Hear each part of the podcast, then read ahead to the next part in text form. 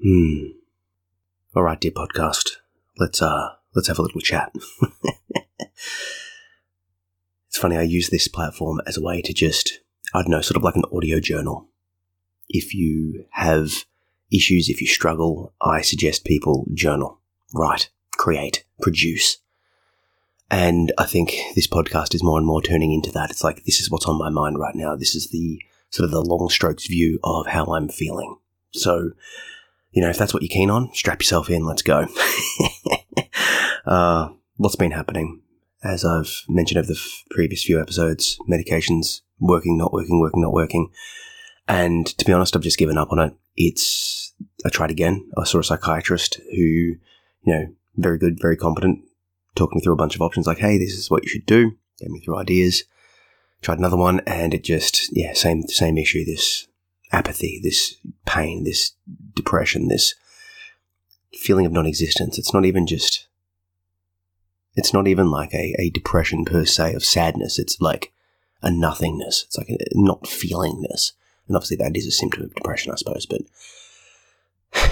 it was dangerous. I didn't feel safe. I felt more, you know, more at risk in those moments on the medication than I'd felt in any other sense. So it's clear that it's not for me.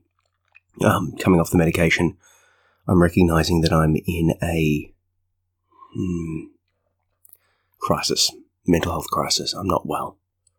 And I don't think I've been well for, well, years, right? But it's a matter of degrees and it's a matter of trending upwards. And, you know, part of what I'm, what I suggest, what I talk to people about, what I, what I offer is look at the whole self, look at the holistic self, and look at what you need to do to best advance yourself to your end goal. I finally discovered a calling my writing, my poetry, my creativity.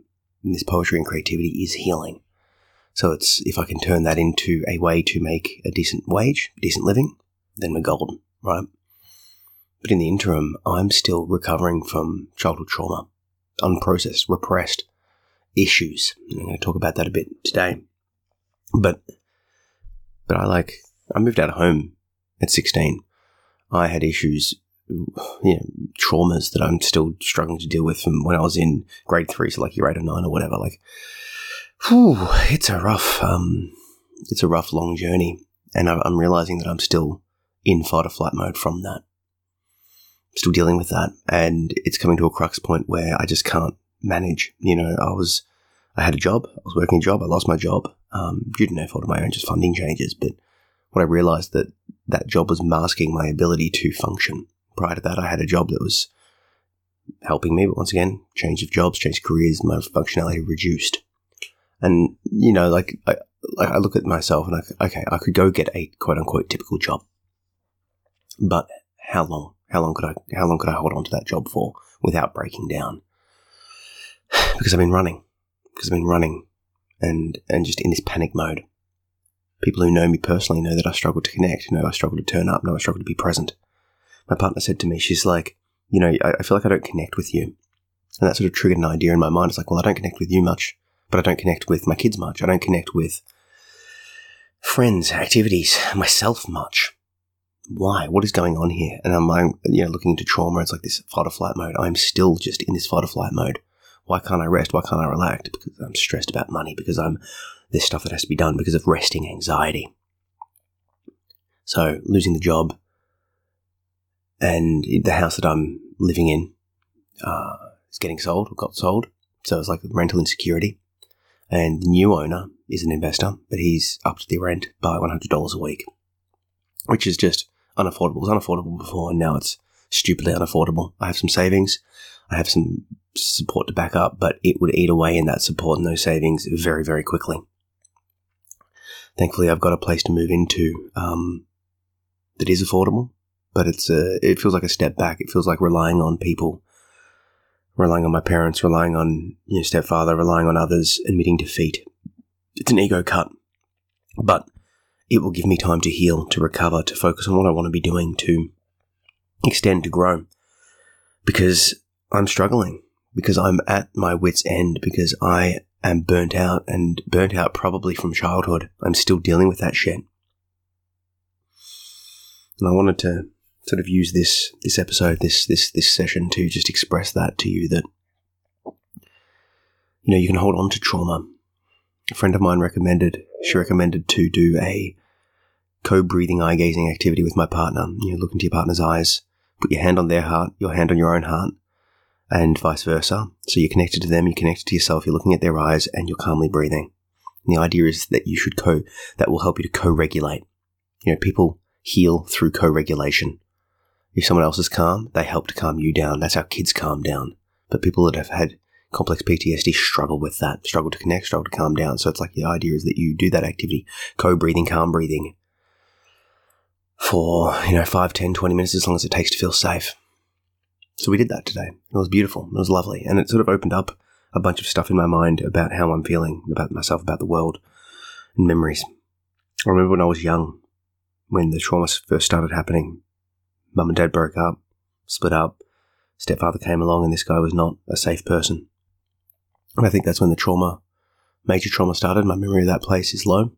So, it seemed to be. This is about eight or nine years old. And I remember at that time, someone introduced me to a spiritual practice of, you know, having a space in your mind basically that you can go to as like a solace, sanctity, safety. And I took it and ran with it. But for whatever reason, I took it and ran with it. And in that space in my mind, I set myself a sort of avatar of myself, a copy of myself to, to be doing, um, sit ups perpetually to get strong, to get safe. And just set him to work, close the door and lock, close the door, lock, you know, locked the door and throw away the key sort of thing. And when I check into my mind, that room still exists and that boy is still doing sit ups. And, you know, flash forward to today, I have belly trauma. You know, if we look at it from a, um, not that I'm, you know, down this path, but if you look at the, the points of the body, the chakras, you know, the, the crown, third eye, throat, all that sort of stuff, I feel like I'm pretty open in my crown. I can connect to the muse creativity. I'm pretty good at introspection, third eye, right? I can speak and express pretty well. Um, obviously, that's a craft that I'm working on. Heart, okay. And, um, you know, sexuality, look, there's issues there, but it's okay. But the ones that I struggle with is the solar plexus, this belly button, and this root chakra, this idea of like being grounded and connected to the ground. And obviously, I'm just using this as a, uh, as a way to express um, a concept. I'm not like all in on the chakra thing by any stretch of the imagination. It's more that it's a good way to sort of like check into the different aspects of your past and your psyche and where you're at and where you're blocked and that sort of stuff. And for me, the absolute major blockages of everything is solar plexus, belly button. Um, it's yeah, I feel that like I, I check into my belly and there's just this, if I allow myself to feel it, feel this sort of healing and this energy, it's this sludgy, gross, disgusting sort of feeling. And if I exercise my belly too much, if I stretch my belly too much, if I check into my belly, do pressure point um, treatment, you know, massage treatments on my belly, it triggers me. It's it, it it's hard to deal with. Um, so there's issues there. So I'm, I'm sort of wanting to open that up and maybe go into my mind and open that door and you know hug that inner child and be like, hey, you're safe. You're free. You're calm. It's okay. It's okay to be calm. It's okay to rest. It's okay to do these things. Because yeah, like it's it's a rough one, you know? It's a rough one. So I guess I guess what I wanted to share with this with this episode is that trauma lasts and it's a process to work through. I meditate every morning mindfully, but I think I'm going to switch up my practice to a inner child work, to a healing work, to a checking into my belly work, to a guided visualization sort of work of just unlocking and processing and just allowing myself to feel and sort of you know get some movement going into that energy space of the belly, get some opening up going there because what other option do I have, you know? On the positive side of things, this move, whilst it will feel like an ego cut, whilst it will be draining, whilst it will have issues, all of those things, it will allow me to do more work on my poetry, on my writing, on my art. Because it's working, because people are connecting to it, because it's going okay, you know. But I can't help but think that if I had more time mentally, it would go even better. So yeah, I also um, I guess what I want to do with these podcasts is also you know, take them as an opportunity to share some of my work. So I'm going to be sharing different um, chapters of different books. I, I, try to release what I do over time for free. Um, and one of my most popular books is How to Get Your Shit Together. This is a book of advice that I wrote ostensibly to myself, basically being like, hey, this is how I feel about the world. This is what I found works for me. And every time I revisit it, it teaches me new stuff, right? Because it's like, this is like advice to myself. Um, you know, I've read a bunch of self help books, done a bunch of therapy. I'm going to, go back over it and update it at some stage, but it was me summarizing all the bits of advice. So I'm going to leave you with a chapter from How to Get Your Shit Together that talks about, you know, being it's okay to take a break, to relax. And I guess my hope is what I'm going to use the these parts of the podcast for is just sharing my work, sharing a poem or a piece that um, relates to the topic that I've been talking about. So it's sort of like a bit of contextual thing. And maybe this is a higher version of me speaking to myself. But yeah, with that said, um, this is a chapter from the book How to Get Your Shit Together. And you can grab a copy as a paperback, ebook, or audio. And I'll chuck a link in the show notes for that if you like. But yeah, I'll play that now and stay tuned because I've got more of these, more podcasts coming if you're um, keen on this content. Anyway, catch up.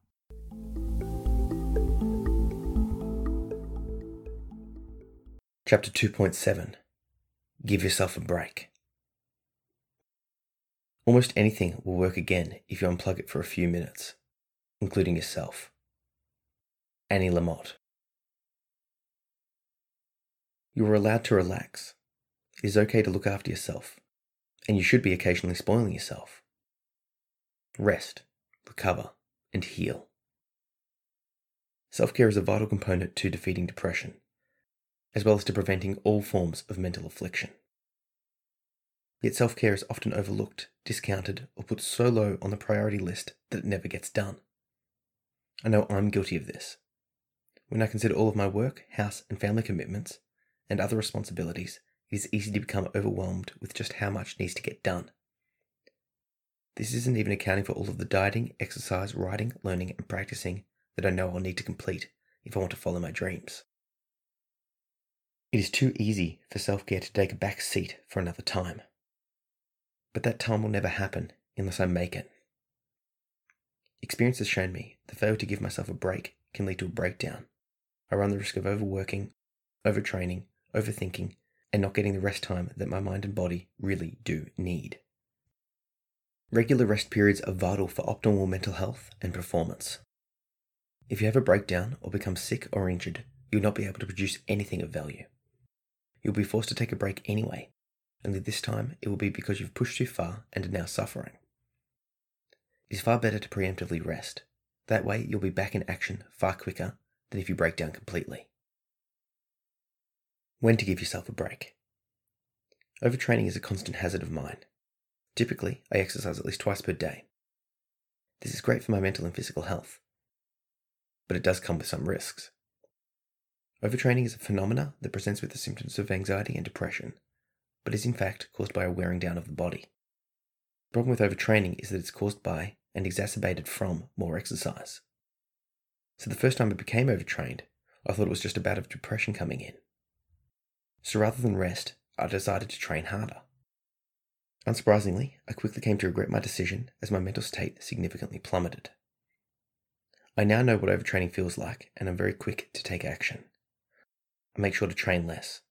I up my intake of fats and protein, which are great for recovery. I will have warm baths, get a massage, meditate, and stretch.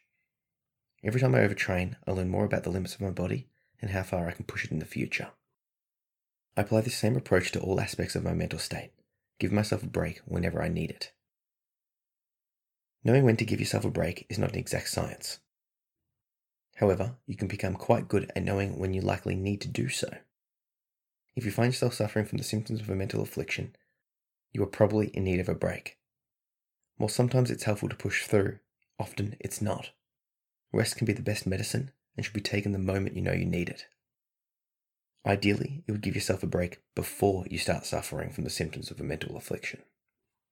When you notice the warning signs of an oncoming mental affliction, you can take that as a cue to take a break. How to give yourself a break. The first part of giving yourself a break is to accept that you are deserving of one. I've covered how to handle negative self talk in chapter 1.5, Overtly State Your Anxiety, so please refer back there if you are struggling with the little voice in your head that's telling you that you are not worthy of taking a break.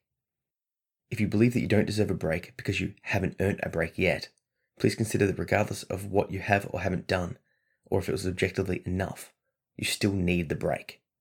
You may never feel like you've earned the break, yet your body and your mind will need it regardless. If you wait until you've done enough, you may fall into a deep depression and never finish what you set out to accomplish anyway. Like all people, you need to rest. This is unavoidable and should be embraced because with the proper rest, you can perform at your best. Different ways to give yourself a break go to sleep, stretch, watch a movie, eat, socialize with friends or family, play a video game, have a bath, hug a dog, get a massage, Change activities to something different. Meditate. Take 10 relaxation breaths. Read a book. Drink some tea. I cannot stress the importance of taking a break when needed, for both mental health and also for effective performance. Humans did not evolve to do the same function repeatedly for hours or days on end. It is completely unnatural to study one subject, perform the same tasks, and be in the same place or be around the same people for extended periods of time. You will eventually need a break. Taking a break will help you to come back refreshed and ready to perform. In Chapter 4.2, Learn How to Learn, I highlight the scientific findings that show that students learn best when they study in blocks of around 45 minutes. After 45 minutes pass, a student should ideally take a small break and then return to studying, this time choosing to revise a different subject. You will eventually need a break. While it may be tempting to push through and get it all done, your performance will continue to diminish to such a level that you will likely have to repeat that task anyway. Instead, you should take a break before you break. Frequently asked questions How do I know when to push through and when to rest? This will come from experience. I know that that answer is unsatisfactory, but you need to develop the skill of introspection. Carefully monitor how you're feeling and performing. Do you notice a change towards the negative? If so, you may need to rest. I tend to err on the side of caution and prioritize my mental health. This involves giving myself a break sooner rather than later. However, if I get it wrong, I don't end up wasting much time because continued introspection will reveal that I'm in fact okay and ready to get back into action. This process has taken a long time to refine and is continual. Have patience and it will come. How can I justify giving myself a break when so many people are relying on me to perform? It seems too selfish to relax. What would happen if you don't take a break and you end up suffering from a mental affliction, illness, or injury? While it may seem selfish to do it preemptively, you will save far more time and get a lot more done if you rest a little bit now, rather than being forced to slowly recover. I cover the concept of selfishness versus self care in Chapter 6.10 Are You Doing Enough? Summary Taking a break is one of the best preemptive measures you can use to avoid the onset of mental afflictions. If you push through and break down, you'll be out of action for far longer than you would have rested for anyway.